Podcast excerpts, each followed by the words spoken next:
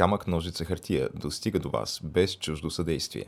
Ако се срещаме за пръв път, вратите на нашите канали в YouTube, SoundCloud и Spotify, както и на страниците ни в Facebook, Instagram и Twitter са широко отворени. Заповядайте! Ако вече се познаваме, добре дошли у дома!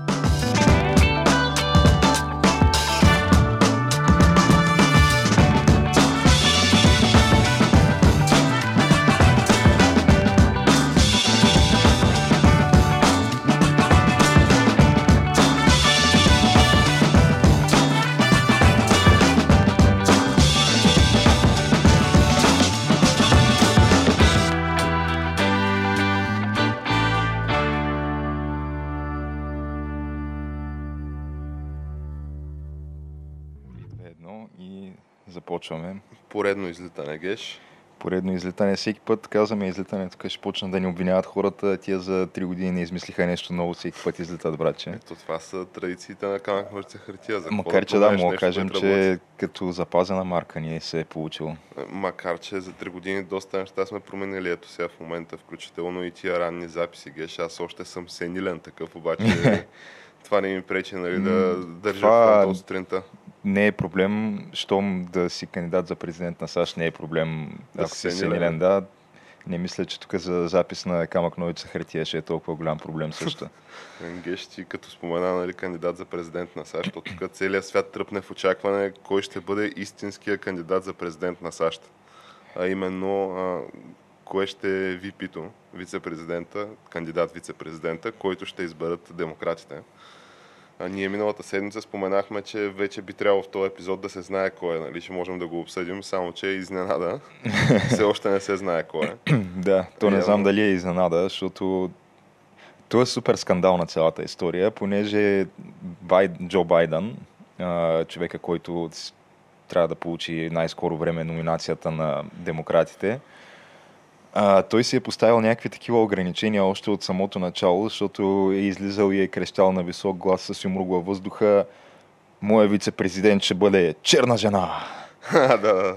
И така, така смятам аз да спечеля черния вод в САЩ по абсолютно най-повърхностния и малумен начин, като избера черна жена, защото те, нали, като цяло черното население в САЩ, черното младсинство, те просто гледат цвета на кожата, черно гласуват, бяло не гласуват. Те разсъждават по този елементарен начин, според Джо Байден, е, О, което никак повече, не е расистско. Нали? Още повече той, нали, господин Байден, така наречения Sleepy Джо, освен с множеството си куриози и така съмнителна съмнителни ментални възможности напоследък. Той блести с гав след гав, като в подкрепа на тая теза, че действително така мисли. А, наскоро излезе някакво негово интервю, в което той общо заявява, че ми те черните в САЩ, те мислят еднакво. да, това също го видях. Както и а, пита някакъв черен репортер, нали, репортера го пита, ще вземеш ли, ще направиш ли какъв тест, нали, който да докаже, че ментално си добре. Ето Тръмп а, е направил подобие на този, който Тръмп направи, който после се хвали една седмица с резултатите си. Вика, вие си мислите, че е лесен този тест, обаче той никак не е лесен. Значи, те ти казват няколко думи в определен ред и после минават още 7-8 въпроса и после пак те връщат на тия думи и ти казват, кажи ги в същия ред. Ако си мислите, че това е лесно. Супер, сложен, тест, супер сложен тест. Но Байден такъв директно заяви на черния репортер, който го питах, къде бе, къде ще занимавам с това нещо? Вика, ти а, каза, а, наркоман ли си каза? Ти а, тестове за наркотици прави ли си? за кокаин конкретно. за кокаин, да. И а, така да е, явно действително нали, демократите и конкретно Джо Байден смятат, че черните, те си просто такъв монолитен волтинг блок, както ги наричат и ако им спуснеш там един черен кандидат, те веднага като овце нали, ще последват черния кандидат. Явно това е философията, която движи президентската му кампания. Значи то, ако трябва да обобщим на Джо Байден гафовете, свързани с, с черните в САЩ само от последните 2-3 месеца, първо беше казал на, на някакъв местен лидер на там демократско някакво си обединение, който е черен, а, ти ако изобщо имаш някакви съмнения относно това за кого да гласуваш, значи изобщо не си значи черен. Не си черен. Да, после се казва на този репортер, а, аз а, нямам нужда да си правя а, ментален тест. Ти направи ли си те за кокаин преди да това предаване? След това излиза и вика, за разлика от... От латиносите. Да, по-скоро за разлика от, от черното малцинство, латиносите, те имат много разнообразни мнения и като цяло много по-дайвърсити имало при тях. И Пак черните това са, просто да, са черни. Нали? Черните, те всичките мислят еднакво. А, и сега не може да не си зададем въпроса, представи си дори едно от тези неща да го беше казал Тръмп, какво ще е. да представлява медийната реакция след това. Защото медийна реакция за Джо Байден някак си не виждаме. Даже доста медии в негова защита се изказаха, плюс пускаха някакви такива заглавия, в които ти като прочетеш само това заглавие, ще си кажеш, а, че то нищо кой знае какво не е станало, защо изобщо се пише за това. И може би нали, по утвърдения похват трябва да стигнеш до там 5-6 абзац в статията, за да разбереш изобщо какво е казал и за какво става въпрос. А то не само това, ами а, стигат дори една крачка напред в наглостта си мейнстрим медиите в САЩ. Оне ден гледах а, някакво клипче от а, сегмент на CNN, където са събрали пак експертния си панел. Този експертен панел е сега не знам тия хора какво са експерти, освен в това да бъдат експерти, нали? Е, по едно време в COVID експертния им панел беше Грета Тунберг, доколкото се Да, да, беше, да.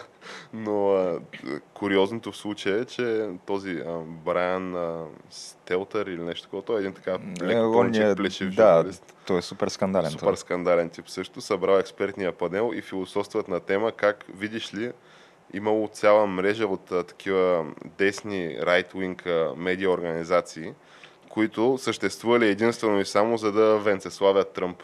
И а, общо взето от тях не можело да чуеш критична дума за Тръмп, каквото и да каже, нали, го били обръщали като победа за Тръмп.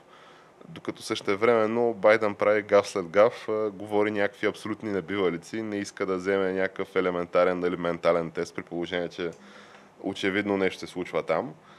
И общо дето разиграват също театър, като това театър, дето супер дълго mm. време криха на Хилари здравословното състояние по време на 2016 изборите и трябваше нали, с, с такива траурни физиономии да анализират а, а, момента, в който тя припадна на честването на 11 септември, като парче месо мятаха някакви хора в а, черен вани и откарваха незнайно на къде нали, като преди това въпросните right-wing медиа обясняваха месеци наред, че видиш ли, абе нещо се случва тук. Нали, не е съвсем добре здравословно. Та сега в момента се разиграва едно към едно също театро. Нищо не са нали, научили, нищо не са променили. Това, което според мен е голямата надежда и голямата игра, защото той според мен Байден не се бори толкова да спечели вота, той се бори да спечели изборите по начин, mm. по който очевидно като са а, тия избори по, а, по мейл, нали, по почтата, да. то, общо заето, който брои бюлетините, той, а, нали, той спечели. Примера за това, а, и можем да направим много плавен преход, е към една доста различна като култура нали, страна, в която изборите ми се струва, че се случват по начин, по който има голяма опасност да се случат изборите в САЩ. Още повече, че в САЩ нали, изборите са супер децентрализирани и съответно на места, на които демократите са силни, организацията ще бъде доста така благосклонна, според мен, То, между към другото, демократската партия. Относно почтенския вод, имаше, наскоро четах някаква, някакъв анализ, че нещо от сорта на 3-4 до 5% от бюлетините, които се изпращат по почтата, изобщо никога не пристигат.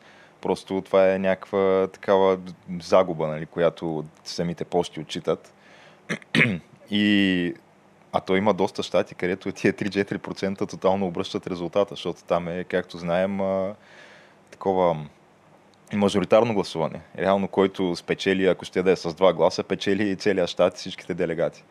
И... и не само това, ами ти представи си, че аз подозирам, че няма да бъде равномерно разпределението на изгубените бюлетини. Хм а, още повече то електоралната карта на САЩ, тя си е, нали, да я направиш тази електорална карта, всеки изборен цикъл се правят хиляда мушинги и се знае общо взето кой окръг и кой там административен район, горе-долу как би гласувал. Съответно на теб ти трябва да осигуриш, че от AT, в ADC кой щат, от AT точно административни райони, ще има загуби хикс на брой процента. Mm че да може да си спечели щата дори с един глас и да вземе всички делегати. А, но такъв а, интересен паралел и пример аз бих дал с а, наскоро приключилите избори в Беларус Геш. където не знам дали ти си се интересувал, но а, то първо, че там ситуацията е много така, много хард, бих я нарекал. аз. Еми, то Беларус не беше ли доскоро известна като там, може би, последната диктатура в Европа или нещо от този сорт? Тя още си И известна най- като най- последната диктатура в си е, Европа. Не, защото викам си, не, наистина не съм чел толкова по въпроса, може тия избори да са се променили нещата. Ни най-малко. А, още повече, че нали, другаря Лукашенко, президента на Беларус, който в момента, значи той е на власт от 1994 година, до ден днешен. Нали, първо голямата не новина, спечели изборите с 80% от вота на гражданите. Еми, явно много го обичат просто. Супер обичане, като междувременно в деня на изборите предвидливо спря интернета на цялата страна.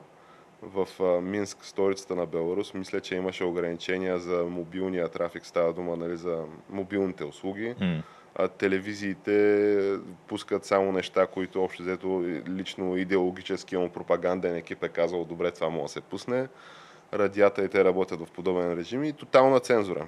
Като в социалните мрежи се появиха, нали, въпреки че е спрян интернета, по някакъв неведом път, нали, начин, се появиха все пак някакви видеа. То няма как съвсем всичко да, М. да покриеш. Е, ти, според мен, как мога да спреш целият интернет на една държава, дори не мога да си представя как, Може, как, се как? прави това. Прави се. То това е първо, че то това е нещо, добре, а за което спреш? Алекс Джонс говореше от, от години. Така наречения интернет kill switch. Нали, както той го наричаше. А, което какво значи? В някакъв момент просто дърпа шалтера и няма интернет. И нали, всички обясняха как а, това са пълни глупости, то такова нещо не е възможно изобщо. И Вие как да не, той Ердоган го прави няколко пъти също. И съответно Ердоган това го прави а, винаги като има някакъв едномилионен митинг, протест, нали, то вече няма такива, защото той си осигури комфорта в Истанбул, но в предни години, когато имаше такива ситуации, изведнъж се оказва, че примерно социалните мрежи, има си интернет, обаче социалните медии не работят. И сега Лукашенко, диктатора Лукашенко прави избори, и изведнъж се оказва, че какво стана, няма го интернета. А Като на ден на Орлов мост, СДВР дава нали, обществено, прави обществено достояние намерението си вечерта да разгонят отново за втори път тия палаткови лагери. Става 8 часа вечерта и изведнъж всички камери в центъра на София не работят. От тия веб камерите А, по улицата. Те а, CCTV-то. CCTV-то, да. А, нищо не става, нали, защото те се бяха събрали някакви стотици хора на, на Орлов мост, които нощуваха и на другия ден сутринта изведнъж CCTV-то пак проработва. Е, това, това са Как някакви много брутални такива Хватка. Точно да, аз не знам как да ги нарека, някакви диктаторски похвати, скандални неща, абсолютно. Ами, той тая сутрин този паметник на съветската армия и символа на съветската окупация и на вечната дружба и признателност на българския народ е усъмнал с надпис Лукашенко и Бойко диктатори или нещо такова. Но да се върнем на другаря Лукашенко. Кадрите в социалните мрежи, които изляха, са прелюбопитни. Как от някакво училище, нали, където обикновено той в България се провежда в учили- училища изборите, член на избирателната комисия пуска чували с бюлетини през прозореца. Които ти тия чували с бюлетини потъват а, незнайно къде. Сега то ние също имаме такава практика от последните десетина години, където а, мисля, че бяха депутати и членове на управляваща партия ГЕРБ. А, мисля, че 2015 година помагаха доста така интензивно и ам, как ска, енергично на бременни жени да носят бременни жени, членове на Централната избирателна комисия, които броят бюлетините в зала Арена Армеец, да носят чували, тежки чували с бюлетини от бусовете до нали, съответно вътре в, вътре в залата. Къде се броят? Това си го има нали, заснето на, на кадри и излягаха след това и казаха, «А, не, не, не, то просто ние помагаме на бременните жени. Тъй случая, може би, просто е било много тежко за носене, нали, тежки за носене тия чували с бюлетини за Лукашенко и затова се е наложила такава помощ, просто да, да не ги мъкнат по стъпалата, ами директно да си ги пускат от, от прозореца долу в двора. Като, нали, ако трябва да направим някаква съпоставка, първо, че в, с нашата ситуация в момента, в която живеем, на 30 и колко става, 33 дни някакви непрестанни протести. С различен интензитет нали, масовост, но а, основния така момент разделителната линия беше ситуацията с блокадата на, на центъра. Ние това коментирахме миналия епизод. Аз все още не знам дали съм за или против това, но по-скоро не им пречи. Но интересен е момента с блокадата на Беларус, в случая с блокадата на Минск. Изляха някакви карти с нали, къде има КПП-та по изхода на града и то буквално на всеки един изход на града има КПП-та. Вътре мощно милиционери. Много, много, много блокади навсякъде. Милиционерите разгонват протестиращите с гумени куршуми, с такива шокови гранати, с а, сълзотворен газ а протестиращите от своя страна изграждат барикади, целят ги с камъни, палят ги с коктейли Молотов и става някаква ултра грозна ситуация. Естествено, тази лидерката на нали, обединената опозиция, а честно казвам, забравих как се казва дамата, но тя е някаква, мисля, домакиня. Нали? Това, е, това е известно, че тя е жената на един от първоначалните кандидати и опоненти на Лукашенко, който беше прибран в ареста. Тази дама излиза и казва, тя е получила, мисля, 9% от гласовете, според официални резултати, макар и неокончателни, на тяхната избирателна комисия. И жената твърди, че това нали, очевидно са пълни глупости. Сега то няма как при положение, че имаш някакъв... То първо, доколкото разбирам аз, има огромна избирателна активност на, на този вод информациите на международните медии, сега, освен ако тия международни медии не са платени с русоиди, нали, както и не отразяват начина по който не отразяват Беларус и ситуацията обществената там, по начина по който се отразяват нали, в България, именно платено и суросоидно. А, нали, по думите на някои наши висши управленски кадри но много съмнително ми звучи основният ти кандидат в мажоритарен вод да получи 9% подкрепа. Дори и Куция Кон на нашите последни президентски избори, госпожа Цецка Цачева, която нали, още с издигането си беше ясно, че няма как да стане, дори и тя получи, мисля, някакви на първия тур 20 и няколко 5-6-7%, а на втория тур мисля около 33-4%. А, та просто много ми е невъзможно нали, и невероятно в, на мажоритарен вод единия кандидат да получи под 10% подкрепа, а човек, който е управлявал 20 колко години, то не знам от 94-та, сега са 26 години, а, и съответно така се слави из цяла Европа с а,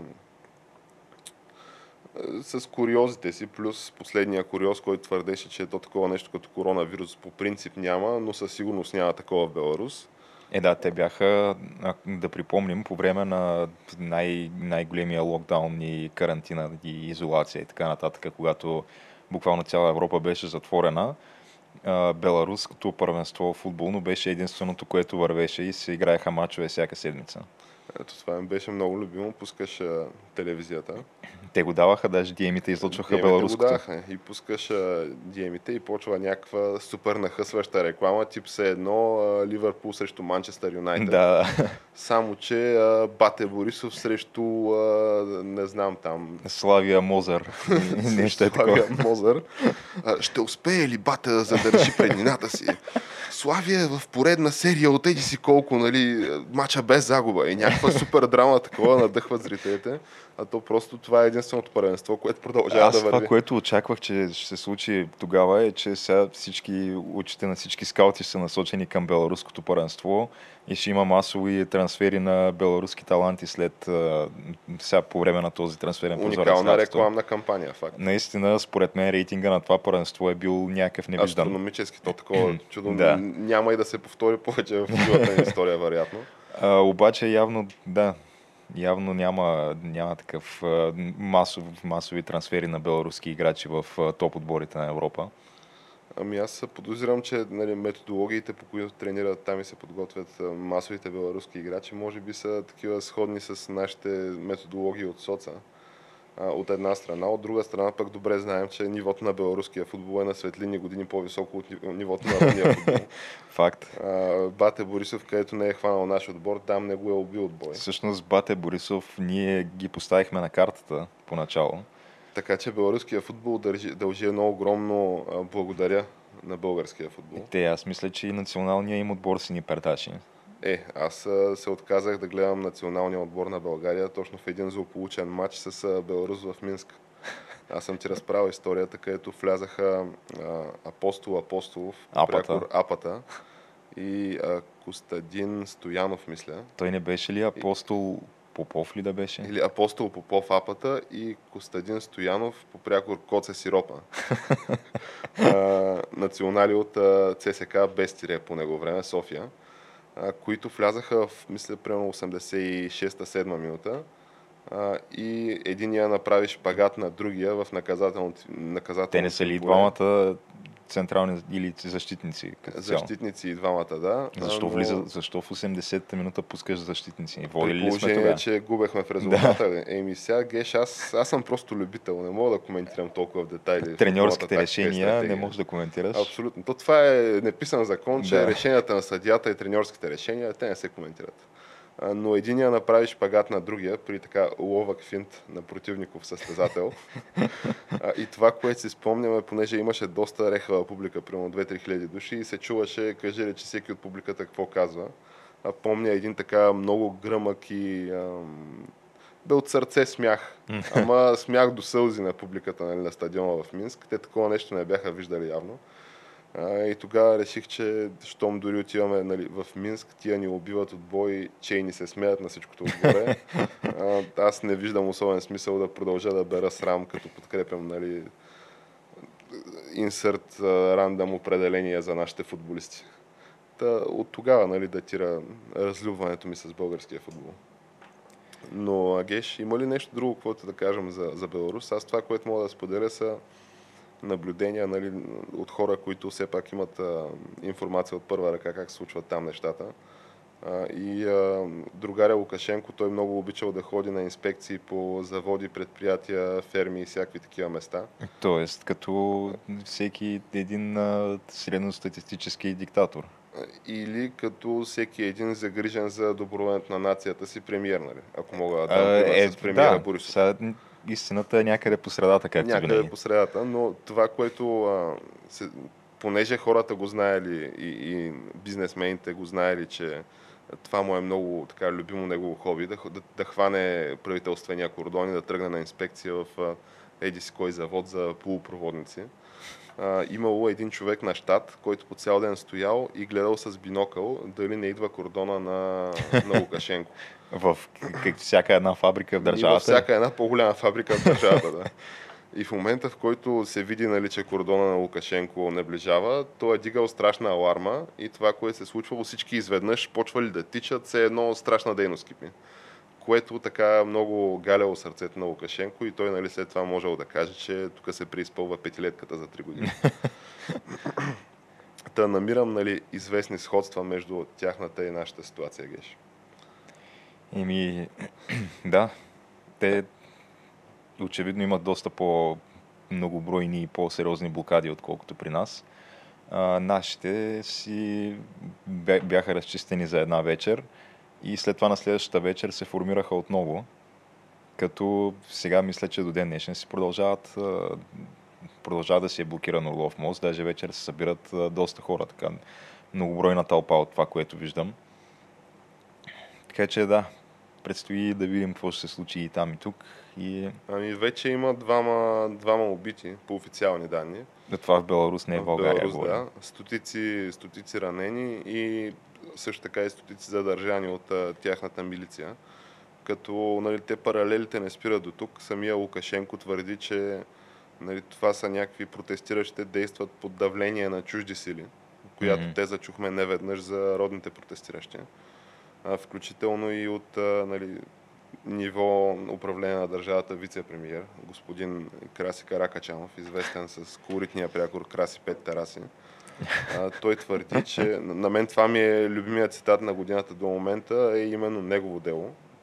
Се опитам да го перифразирам, като запазя нали, сравнително точно и начина на, на, на изказ, но той това, което казва е, че а, този протест той е бил представляван от а, соросоидни НПО-та, Мгм. И а, маргинализирани партийки а, с незначителна електорална подкрепа, които искат да а, съборят законната, легалната власт а, и а, да разрешат гей браковете, като така установят джендър република. Ага. Като нали, накрая на цялото това слово каза, е съжалявам, ама аз не съм съгласен. Като сега то може би така поставя нещата геш и аз не съм съгласен тук в а, ЦРУ лабораториите или то не знам, или в а, Ми-6 или Мосат лабораториите или в севернокорейските лаборатории, нечии лаборатории да се създава някакво ГМО протестиращ, който да бъде програмиран и пускан с парашут над София, а, директно на Орлов мост, за да а, иска да въведе гей браковете, да, да, да отмени всякакви други бракове и само гей бракове да има. Ага. То А, това ли е Не, не, не е това, ама аз вече си правя собствена интерпретация, нали, защото съгласявам се с вице-премиера, директно заявявам. А, добре, че аз се ожених нали, преди тази гей революция се случи в България.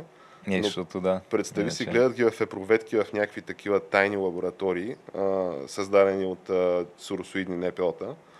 И а, нали, те са такива, имат явно ускорен растеж, като клон труперите в Star Wars. М. И директно ги спускат с, а, от такива самолети с парашут над Орлов мост. И той директно с момента, с който касне на Орлов мост, казва първата си дума, а именно гей Оставка. бракове, оставка и джендър република. И а, съжалявам, но при това положение просто и аз не съм съгласен.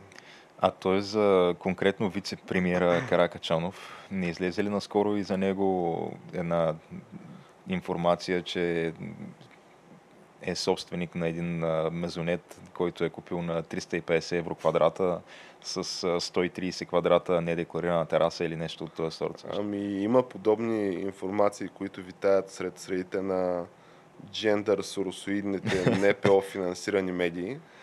А, те му лепнаха и много позорния прякор, който е супер недостоен за така офицер от българската армия, макар че той не е офицер, ами е политическо, полицейско лице. Е, но- той не беше ли министър на отбраната? и настоящ министър Да. на отбраната, който ни пази с зъби и ногти, а, не е окей да бъде известен в публичното пространство като краси пет тераси. Понеже въпросният мезонет, а, друга отличителна черта е, че терасите му са цели пет на брой. Ага. А той между другото ми е комшия. А, мисля, че мезонета е някъде в зона B18, може би. Но както и да е, някакъв местен лендмарк е, нали, може да се разкараш там покрай този парк Свети Петър, Петър и Павел и, и да го видиш въпросния мезонет. Се полюбуваш на някой от а, терасите му. Пе- Петте му тераси. Или да се опиташ да ги преброиш, защото може и това да е поредната а, нагла лъжа на джендър соросоидните НПО-та. Е, добре, те и да не са 5, да са 4 или 3 или 6, а, това не, не ни лишава от а, римата и цялата звучност на, на самия прякор, защото Да, цифрата и не е важна. Да. не е важна. Но от друга страна пък сега не може пък да му държим чак такава сметка, защото ето Цветан Цветанов има 6 апартамента, а пък господин Каракачанов има само 5 тераси. Ема той е просто, повече? Цветан Цветанов, много умело борави с тия апартаменти на пазара. Той затова така е успял да, да достигне такова благосъстояние, защото Той като всеки нормален българин от един той апартамент прави, е тръгнал. той прави, да, много такива умели сделки просто. Един апартамент плюс доплащане взима друг по-голям апартамент, после Продава това го, го взима продава, два. взима два, да, и, и то ти като го правиш това години наред, което сега то не е малко работа. Не е Ти малко това трябва да работа. се занимаваш с брокери, агенции и Да ходиш по огледи, ужас. и в крайна сметка, да, ето, че човека изградил си е та- тази А, ами аз това, материална база от 6 апартамента. което, това, което бих казал аз, нали, може би да приключим, нали, защото това е един необятен разговор, но в крайна сметка господин Цветанов и господин Каракачанов са така живото доказателство, че с честен труд и последователност се успява. И това е на практика българската мечта, понеже знаем, че той е българина, каквито и пари да има, ще ги инвестира в имот. В случая те просто са развили такова мастър умение, буквално майсторско умение на тия имотните операции и затова са стигнали до много тераси и много, много Много е скандално как конкретно за Каракачанов и ВМРО, партията, на която той е лидер, а, те имаха един такъв период от а, по-скоро последователност от два или три а, две или три явявания на избори, в които се представиха много добре. Бих казал, надминаха, кажи речи, всякакви очаквания към тях, плюс, че от така наречените обединени патриоти, единствено те държат фронта все още. А, и, и с Е, подобни е, такива неща си подкопават всякакви усилия и всякакви а, успехи и напредък, които бяха постигнали преди това, благодарение на буквално един човек, който седи на начало на партията и е този, който е в светлините на прожекторите постоянно, защото е вице-премьер и министър на отбраната и прави те такъв тип неща. И Ами- да я знам, много е скандално. Виждаш как, как реално българския политик единственото, което му е в главата е краткосрочното облагодетелстване, а не дългосрочно да гради, защото ти ако, ако хванеш и малко по малко надграждаш на тая подкрепа, която имаха те, защото те имаха сериозна подкрепа на последните избори, мисля, че отидоха, дали не бяха близо до 10% нещо от този сорт. Сериозна подкрепа беше, Да. мисля, че около 8-9% нещо такова. Което не е никак малко. А ти трябва нали, да сложиш и тая подкрепа в някакъв исторически контекст, понеже все пак по време на последните избори те бяха, кога бяха 2017 година. М. А това беше вече след а, нали, голямата бежанска вълна. А, и по времето, когато Орбан дигаше огради в, а, нали, на границите по Унгария и тук в, а, на Балканите се говореше целенасочена ком- кампания имаше за всяване на страх. Естествено, под а, мандата, не мандата, не под патронажа на, на ВМРО и Обединени патриоти, които твърдяха, че това са хората, които ще спасят нали, България, няма да позволят тук да стъпят мигранти. Те, защото мигрантите пък са се убили тук да минават през България и еле пък да остават в България, но както и да е, нали, те използваха просто този страх на хората, за да си осигурят голяма подкрепа парламентарна подкрепа, електорална, която нали, след това се трансформира в парламентарно присъствие, а так, което парламентарно присъствие да го кешират срещу сериозни постове и облаги. Хм. Нали, оттам и петте тераси, оттам и твърденията за мушинги с продажба на българско гражданство на общо взето всеки платежоспособен чужденец, оттам и а, всякакви врътки и далавери, включително нали, с а, продажба на имоти от а, Министерството на отбраната, които са нали, все още недоказани твърдения на соросоидни медии. А, обаче ми се струва, че при едно сдаване на властта, каквото се очертава тук в близките месеци, понеже в момента електоралната подкрепа на а, Обединението Обединени патриоти е под а, прага за влизане в парламента. А те според мен така ясно го осъзнават този любопитен факт. Не случайно и най-старото куче измежду тях, господин Волен Сидеров, Богослова Волен, Волен Сидеров, а, намери спасителен пристан за нови 4 години в столичния общински съвет. Като столичен общински съветник, един единствен от партия Атака. А, така че очевидно и те назряват някакви такива а, изводи в главите на господата от, и дамите от Обединени патриоти, но от друга страна пък предполагаме много изкушаващо просто да си кажеш, пей, сега ми се е паднало пък, що да не разкеша мощно.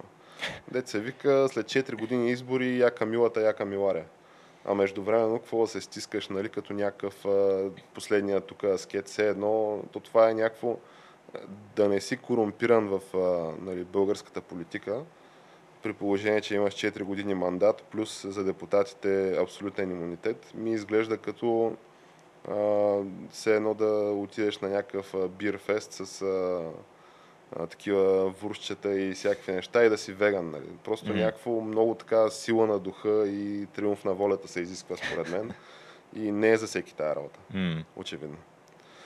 Но Геш, ако трябва да направим нали, някакси към по така, интересни, любопитни и весели теми да се насочим, ние споменахме за беларуския футбол, споменахме за паралелите между ситуацията в Беларус, нали, социалната и политическа ситуация в Беларус и така родните реалности. Дали не е време да обърнем поглед и към доказаната марка? Как Тя, ска, доказаната на марка, масите тя няколко пъти се промени тая марка през последните години. Тя марката се променя, но харизмата остава. Да, духа остава. Романтиката остава. Абсолютно.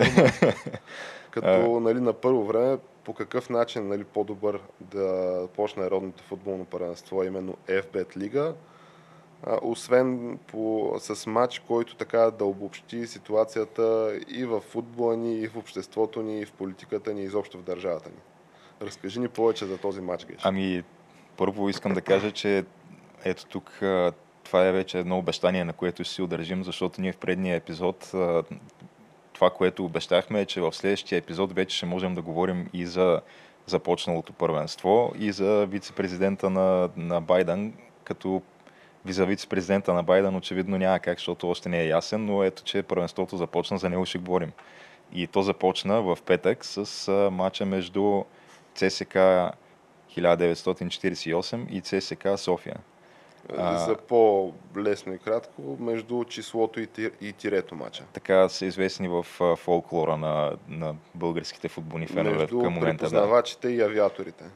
Да, в общи линии това са другите им пък прякори, което а, той беше един такъв матч, който аз очаквах да има по-голям заряд някакси. А, защото... А те не пуснаха ли специално публика на изобщо в футбола ни? Специално заради този Да, аз мисля, че то беше обявено нещо от сорта на 3-4 дни преди началото на първенството, Дали че не, не е спокойно, ще има публика на стадионите. След нали, така сериозна декларация от феновете на ЦСК Чире София, които твърдяха, че а не сте ни пуснали, а сме си намерили ние друго място в центъра на София, където да си гледаме мача. Но това, което аз на мен ми се стори специално, нали, не съм бил на стадиона, това това си го признавам, но гледах мача по телевизия, т.е. по интернет. И не ми се стори да имаше чак толкова много хора на стадиона. Те даваха някакви такива клоуса приближени кадри в сектор Г, където изпълваха така екрана а, феновете, обаче те бяха толкова поглед. приближени, да, че нямаше го панорамния поглед, за да видим реално колко са били хората на стадиона. Може би някой, който е присъствал, може да каже. Но... Или да ни напсува в коментар. Да, но това, което се виждаше от а, а, кадрите на, по време на самия матч, което е ти обикновено в този случай виждаш от среща сектор В, понеже камерите обикновено са разположени в сектора. И нямаше там, кажи речи, никакви хора също. А, феновете на... И другото, по което съдя, е, че феновете на ЦСК 1948 а, които, както знаем, са една шепа хора в общи линии, не са, не са никак много. А, доста често успяваха да се чуят техните скандирания и техните песни по време на матча. А, чакай сега, те, техните песни не са ли същите като песните на феновете на ЦСК София? Ами не, те имаха, то всъщност не бяха песни, ами бяха скандирания, които а, скандирания винаги в тях под някаква форма беше вкарано името Литекс. Е, така че можеш да ги познаеш много добре кои са едните и кои Нямаше са другите. как да. да ги сбъркаш. Нямаше как да ги сбъркаш, но самия факт, че толкова често се чуваха, като да, сега трябва да споменем все пак, че и те поведаха в резултата с 2 на 0, което обославя в някакъв момент техните скандирания да, да са по... настроение. Да, да. А, но все пак, ако, ако контраста е такъв, какъвто очаквахме да бъде, именно 5-6 хиляди души от страна на ЦСКА София и 50-60 до 100 души от страна на ЦСКА 1948. Аз не виждам въобще сценарии, по който може тия 50-100 души да се чуят под някаква форма на стадиона, но чуваха се доста често, поради което се че нямаше като цяло толкова много хора на стадиона. И това е, според мен, някаква идея, която се затвърждава и от а, другия матч, който беше с нощи, а, матча на Левски, Левски срещу Берое на Герена, където също не видях да имаше кой знае колко много фенове въпреки тежката ситуация и факта, че те а, купуват а, такива фиктивни билети за, за мачове, на които реално не се допуска публика, само и само да помогнат финансово на отбора, което го правиха вече, мисля, че в няколко случая. А, пък сега, когато се допускат хора на стадиона, сякаш нямаше толкова много. И... Дали пък не е възможно родния футболен фен да проявява някаква предпазливост, нали? Все пак коронавирус и Еми, не мисля. капацитет на прием на стадионите. То... Или става дума за някакво цялостно такова отвращение от... Как би ги тълкувал изобщо тия, тия данни? Ами, не знам. Може би хората си имат по-важни неща, с които се занимават. Нали, доста да, рано че... почва сезона. А той сезона мисля, че си почва по програма, когато по принцип би трябвало да почне, даже дали не е малко позакъснял поради... Така, аз ами... мисля, че към 20 август почва. Аз даже мисля, че почва юли месец.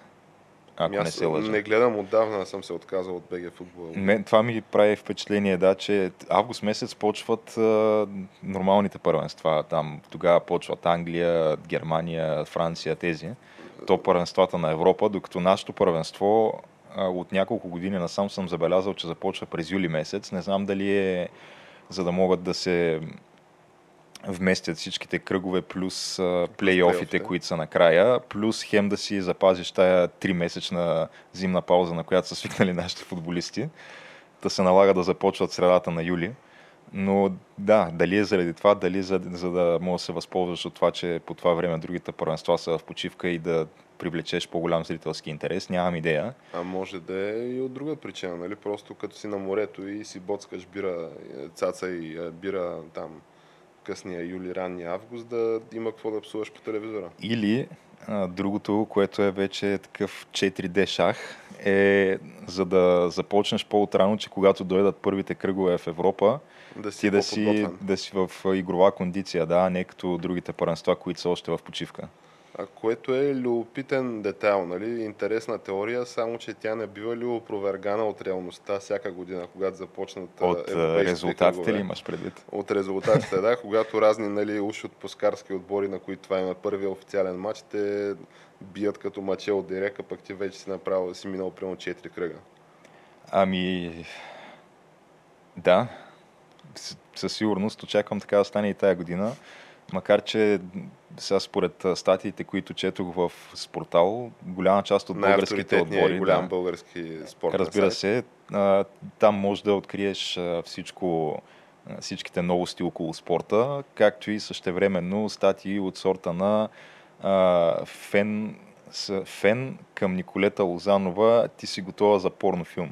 Е, това е такъв тип статии, в които тази статия е формирана въз основа на това, че Николета Лозанова си е поснала някаква снимка в Фейсбук или Инстаграм и, и отдолу е някакъв загорял е коментирал готова си за порнофилм. И това го вижда някой, който очевидно на пълен работен ден в спортал, човек, който всеки ден Право ходи на работа и получава заплата, да, за да следи тези неща, е видял това и си е казал, о, ето ми е статията за днес. Готово, готово. Да. И съответно има 20 000 гледания и и най-вероятно тази статия има повече кликове, отколкото последните новини около мачовете в FBET лига, да, което е тъжната реалност. Но а, според статиите в Спортал, мисля, че голяма част от българските отбори извадиха късмет с жребия в, за първите си предварителни кръгове в а, Лига Европа. А, като им се паднаха там измежду възможните съперници най-леките възможни но ние като говорим за нали, българските отбори в Лига Европа, дали не е време да обърнем все пак някакъв специален поглед и към а, новия евробоец на България. така традиционната марка, която представя харизмата на българския футбол на европейско ниво, mm. а, която става дума за отбора на Лудогорец Разград. А, който геш не започна ли с а, така, липса на мал шанс? С а, срамно, срамно представяне, да в първи Така ли го окачествяват специалистите? Ами, сега специалистите, ако пак трябва да тук да назовем спортал конкретно. А, а те... тях имам преди да. специалистите и авторитетите.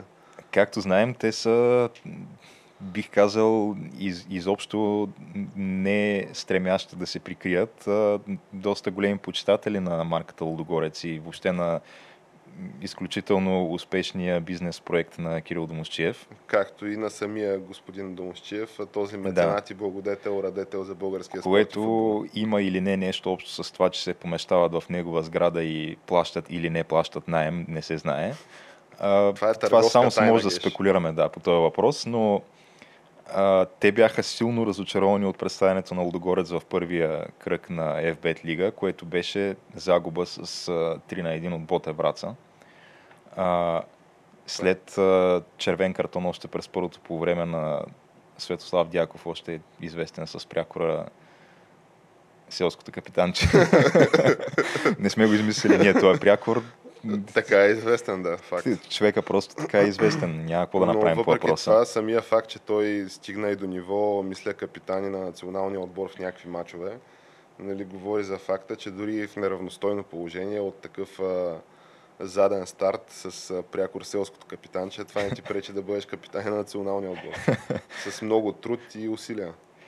Еми, да, то в националния отбор не е да няма селени, на които да си капитан. така че той там си е в свой подик. А, но като, стана, като отвори приказка Геш, а, да не би случайно пък в отбора на Боте Враца да се е завърнал един стар наш познайник. Кой? Или все още гравитира около отбора на, на Левски. А говориш за, за Валери Божинов ли? За господин Валери Божинов. Не, не се е завърнал. Той се надява, че ще се завърне в Левски все още. Значи, понеже... без помощта на Валери Божинов, те вкарват три гола на Лудогорец, казваш. Да, но пък Валери Домовчийски, неговия да вкарва единия гол. А, той се е завърнал. Е, той си е там от няколко години, мисля вече. Еми, отидеш школа се в Германия като футболисти. Да, но това, което беше интересното покрай този матч е не толкова самата загуба на Лудогорец, която както и да е, нали, ние сме свикнали с това, че те обикновено първите кръгове, включително до нова година някъде, играят на първа, така, втора предавка. Да, защото все още имат някакви надежди за Европа и се пазят за тях. И могат да си го позволят, защото знаят, че колкото и да изостават после в плейофите, които са специално създадени с тая цел, те ще си го наваксат. А, но реакцията в Спортал беше много интересна, понеже те бяха силно така усещаш се едно чувство на, на, че се чувстват разочаровани и предадени просто от страна на Лудогорец, понеже те ги засипваха с хвалебствия преди това как, какви трансфери, какви футболисти са взели. Футболист от Шалке 04 купуват, някакъв а, мега талант от Бразилия, дето го искали не знам още колко европейски отбори Лудогорец се преборил за подписа му. А, те го интервюрат, той казва, да, да, ние в Бразилия всички знаем за Лудогорец, а, това е един отбор с, с, големи традиции. Тук аз а, от малък мечтая да играя за Лудогорец. Еми, Знаеш тия е, интервюта, които са. Те от 9 години не стават ли 9 пъти поредно шампиони вече? Да. Така че, може би, то, кой друг отбор в последните 10 години, от 10 години 9 пъти е бил шампион. То няма такъв отбор в цял свят, сигурно. Да, и изведнъж излиза с, с всичките тези нови звезди в първия кръг от тази група и Боте Враца ти скрива топката, как се казва. Та, Спортал бяха силно разочаровани. Заглавието беше нещо от сорта на за каква шампионска лига си говорим. Боте, а, не Ботев, а Лудогорец с громоляса в а, първия кръг. Еми, силни думи. Това звучи като някакво, все едно лична обида геш. Да. Освен на лошото представяне на отбора, да не бие с спрели кетеринга и на журналиста от, от медията, която, нали, който е такъв, как ска, зачислен там, ведомствения журналист на Спортал към Лудогорец? Ами той, матча беше във Враца, мисля, този конкретно. Не знам там дали има кетеринг от страна на, на Лудогорец. Но да, очевидно или може би се прави и заради това, че после да могат да посочат тази статия, да кажат, ето вижте, че Всичко и е критикуваме Лудогорец, не е само да ги възхваляваме. Свобода на словото. Да. Нямаме тук пристрастия в а, нашата спортна медия. Ами Геш, то добре, значи кога почват тия европейските матчове? Ами... Това е следващите, мисля, че две седмици вече има кръгове. Да, те мисля, че даже започнаха вече, просто ние понеже сме така от по-големите, така, да, ние започваме нация, един кръг по- по-късно, да. Иначе вече някакви матчове се изиграха от първите кръгове. То това, което е странното, че в момента, като отвориш в сайтовете за резултати, да кажем, секция Шампионска лига, и тя е разделена на две, защото Хем си доиграла Шампионската лига от миналия сезон, т.е. сега предстоят четвърт финали. Хем паралелно с това се играят вече предварителните кръгове пък за новия сезон. Безпредседентна ситуация. Да. Много безпредседентни ситуации стават в футбола напоследък. А, имаш вече в Ювентус треньор, който е по-млад от един от футболистите си и такива неща. Е, ма то това може да е безпредседентно за Ювентус, но в България нали, не веднъж и два сме виждали такива ситуации от типа на в един и същи отбор да играят баща и син, да речем. Сега, вярно, че това става в по-долните дивизии, как се казва, където по-скоро футбол е любителско начинание, макар че мен ако питаш, то няма да е зле, да аз отдавна призовавам и в най-горните дивизии футбол да стане изцяло любителско занимание. И, нали, защото той, мисля, че това кодекса на труда и трудово законодателство в България ти позволява да си 8 часа на ден по един трудов договор, еди си къде, и да имаш втори трудов договор в рамките на 4 часа Хм. на същия ден, където може нали, в тия рамките на 4 часа да си правиш тренировките, да си играеш мачовете. А, общо взето нали, не пречи да ти е втора работа, така да докарваш още Ти 500 според мен лева на месец. така и Не. така повече от 4 часа на ден не си заед с този отбор най-вероятно. То мен ако питаш, ти ако правят 20 часа на седмица нали, утилизация на труда си, аз ще стана начална стойка. Може би ако вкараш все пак пътувания, има нали, някакви лагери, които нали, лагерите си макар и да имаш ангажименти там, примерно по час-два. Ема те тия лагери са един път през лятото, един път през зимата и това е, не е ли? Е, там в паузите за националните отбори има някакви лагери, които се правят. Е, хубаво, да. В тренировъчната база в Бояна. Или а, горе на Белмекен. Да. А, така че, да, не мисля, че се пред, претрудили и отрудили много. Е, сега, това го твърдим ние злите езици. Ако питаш тях, според мен, а, нали, съвсем друг ще бъде извод. А, ще бъде нали, съвсем други неща ще кажат. Е, да, еми, освен да я знам, да затворим тази страница и, и тук остана ни само една от темите, които предварително сме записали, А, която още не сме тема засегнали. номер едно, ние карахме малко на зигзаг този път. Гриш. Тук какво да кажем за тая тема номер едно, за нали, ситуацията в Ливан след огромния зрив в Бейрут. Който беше, бих казал, доста внушителен този зрив. Аз Аз такова нещо не съм виждал. не сте, аз такова нещо не бях виждал, да. А, това ми изглежда като тия САЩ нали, пуснаха под давлението на Тръмп а, така наречената The Mother of All Bombs. Да, майката на всички бомби, вярно, че това го имаше при време. Където, нали, ако върнем малко лентата назад, ние мисля сме го коментирали, но за, за да припомним на, на нашите слушатели и зрители, а, това беше, мисля, за този а, Ал-Багдadi ли беше? Или за някакъв терорист от а, ислямска държава. Ами, беше... Да, а, по адрес на Ислямска държава беше пусната тая бомба. Мисля, че пак в Иран дали не беше. По адрес на ислямска държава, някъде и са чукарите на Близкия изток. Да.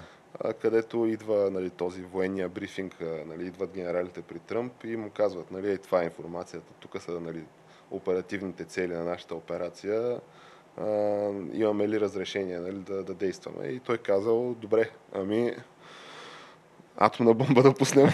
нали, така беше представено от медиите и всички се стъписали, казали, е, не, не, атомна не може, как атомна бомба. И той казал, добре, тогава дайте следващо най-мощно, което не е атомна бомба.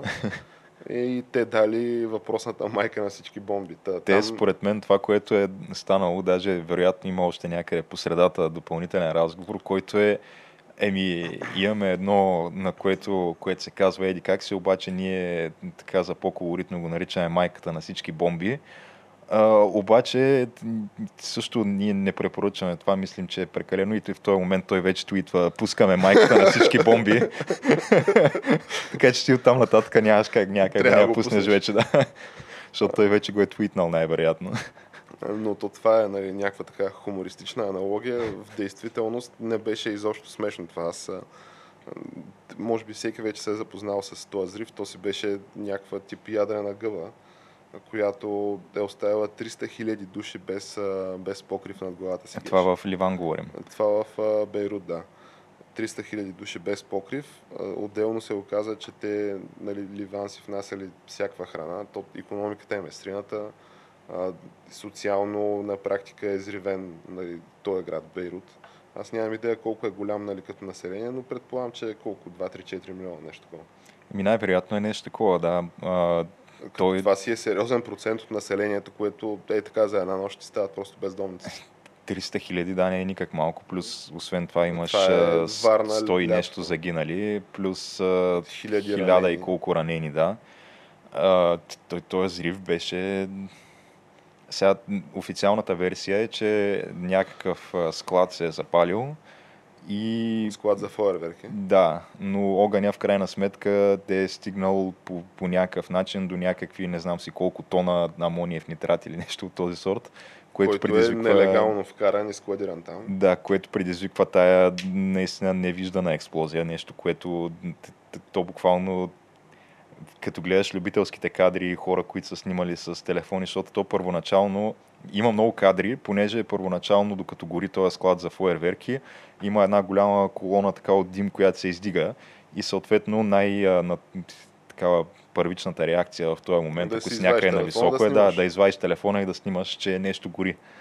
А, и в този момент просто изведнъж някакъв огромен взрив, който и, е, някои от видеята, които гледах аз, бяха видимо така на някакви километри разстояние го снимат това нещо. И има ударна вълна. И тая ударна вълна буквално за нещо от сорта на секунда и, и нещо вече е до тебе. Което, да, Аз най-фрапиращото видео, което гледах е за един небостъргач, който е някаква много висока сграда, не знам, може би беше административна, не е жилищна сграда, която е в някаква сравнителна близост в радиус на примерно 4-500 метра от място на зрива.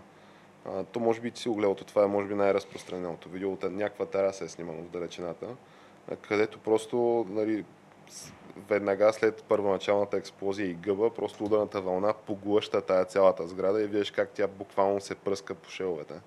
Нали, всякакви стъкла и външни облицовки са щета. хм, Като аз не мога да си представя как има само стотина жертви, смисъл, то това е абсолютен късмет. Защото най-малкото, което е, може би е била просто някаква много строго индустриална зона там, непосредствената. по всяка вероятност нещо такова, да, защото иначе аз не мога да си представя как ще са само 100 жертви при мащаба на този взрив, който видях. Да, защото това пуснеш ли го в гъсто населен нали, регион, според мен тук вече си говорим за някакви вероятно десетки хиляди жертви. Ултра, ултра мощна експлозия. Сега не знам дали са смятали колко е тротиловия еквивалент там, колко килотона нали, е тая експлозия, но абе, изглеждаше супер заплашително, като междувременно това, което нали, се случва е, че а, дните след тази експлозия социално нали, такова недоволство, социални търкания, а, протести и съответно вчера правителството на Ливан е подало оставка. А, сега то самите Ливан а, четах някакви статии, нали, анализи, че ливанците не били предполагали точно колко зле им е държавата, нали, и точно колко разграден двор е.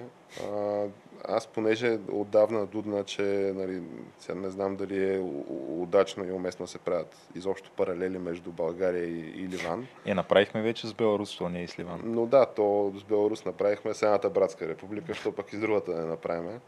И а, аз твърдя, че масовия българин не може да се представи точно колко разграден двор е България и точно колко нали, разпад на институциите и аз дори бих казал цивилизацията ни има в момента. Преживяваме го този период. И а, единственото, което ни спасява да прогледнем нали, в действително, защото те се говорят някакви неща за корупция, някакви неща за институционализиран рекет, за нечестни избори, за така нататък. Но то това са все едно гледаш слона и гледаш опашката на слона и кажеш това е еди си какво. Гледаш му там краката, това е рекета, там това как ска, хобота му е другото, обаче трябва да погледнеш просто така да се дръпнеш няколко крачки назад и да видиш всъщност в съвкупност картинката. Може би този зрив е нали, докарал до някакво такова, реали... някаква така реализация ливанците.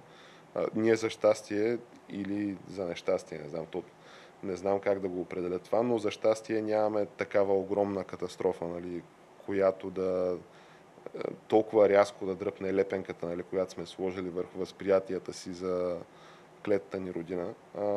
Стават нали, много по-малки скандалчета. Тук потъва 1 милиард, там изгарят някакви десетки декари гори, тук има наводнения, там има водни кризи, тук примерно се късат язовирни стени, там се дават уж 500 милион, милиона за укрепване на язовирни стени и години наред те са потънали и никой не знае какво е станало с тях. Е, такива нали, дребни бели кахари, но за щастие нямаме някаква много килотонна експлозия в центъра на София, нали, която да опустоши половината град и да, да остави другата половина бездомни. И може би нали, това ни спасява и нас от тази реализация, точно за какъв разпад става дума. В момента нали, през това живеят ливанците и то това е нещо, което то това ще остане някакъв белек поколения наред, според мен.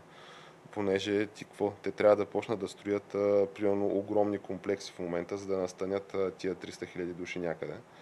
Комплекса в зона B5, а, понеже съм се интересувал там за как е протекло строителството или как се случвали нещата. На, тези, на високите блокове. Да, този соцкомплекс, нали, който е строен, когато нали, комунистическия режим е предвиждал някакъв недостиг от жилища в България. Целият този комплекс от високите ЕПК-та, плюс панелните блокове около тях, е с капацитет 47-8 хиляди души. Което е, Което е една, една шеста, шеста, да. от а, това, което нали, в момента има като недостиг в Ливан. Това е едно и то е строен, нали, проектиран, проучван, разработван и строен нещо от сорта на общо около 15 години. Мисля, че 70-те години е почнало това строителство и до 85-6 се е строило. Плюс даже не е достроен до край този комплекс, понеже примерно парка, който е парк Възраждане, този парк се построи финално миналата година. Тоест някакви площи са останали дори нереализиран в своята цялост този проект.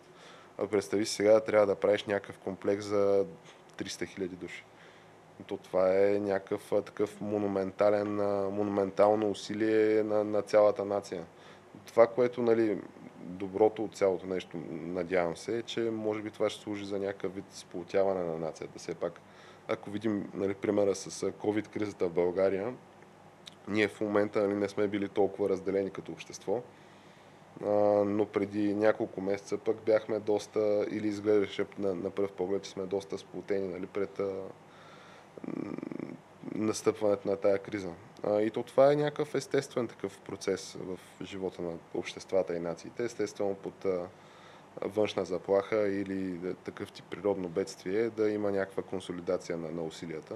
А мен, примерно, това, което ме изненада много приятно по време на COVID-кризата беше, че някаква много масова дарителска кампания се осъществи в България, включително и през Револют имаше М. опция за, за дарителство и там мисля, че събраха за някакви седмица, примерно събраха стотина хиляди лева, което си е сериозна сума.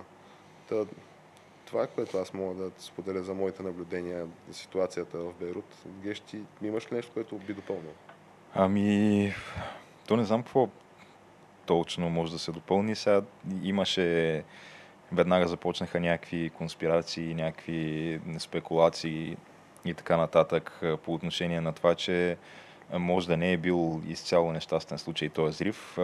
Имаше, посочваха с пръсти някакви външни такива недоброжелатели, евентуално на ливанска държава. Мисля, че Израел беше обвинен Е, и такива неща, да, като те излязаха след това с официална позиция, че нямат нищо общо, което нищо не доказва, нищо не опровергава в крайна сметка, но Да, да, ама защо би... скандално е да, че някаква такава чисто човешко бедствие се използва веднага, за да се задълбочат някакви такива международни търкания между а, конкуренти в даден регион. Сега има и предвид, че то не е баш точно чисто човешко, човешко бедствие, ами аз доколкото разбирам, то те първа ще има и разследвания.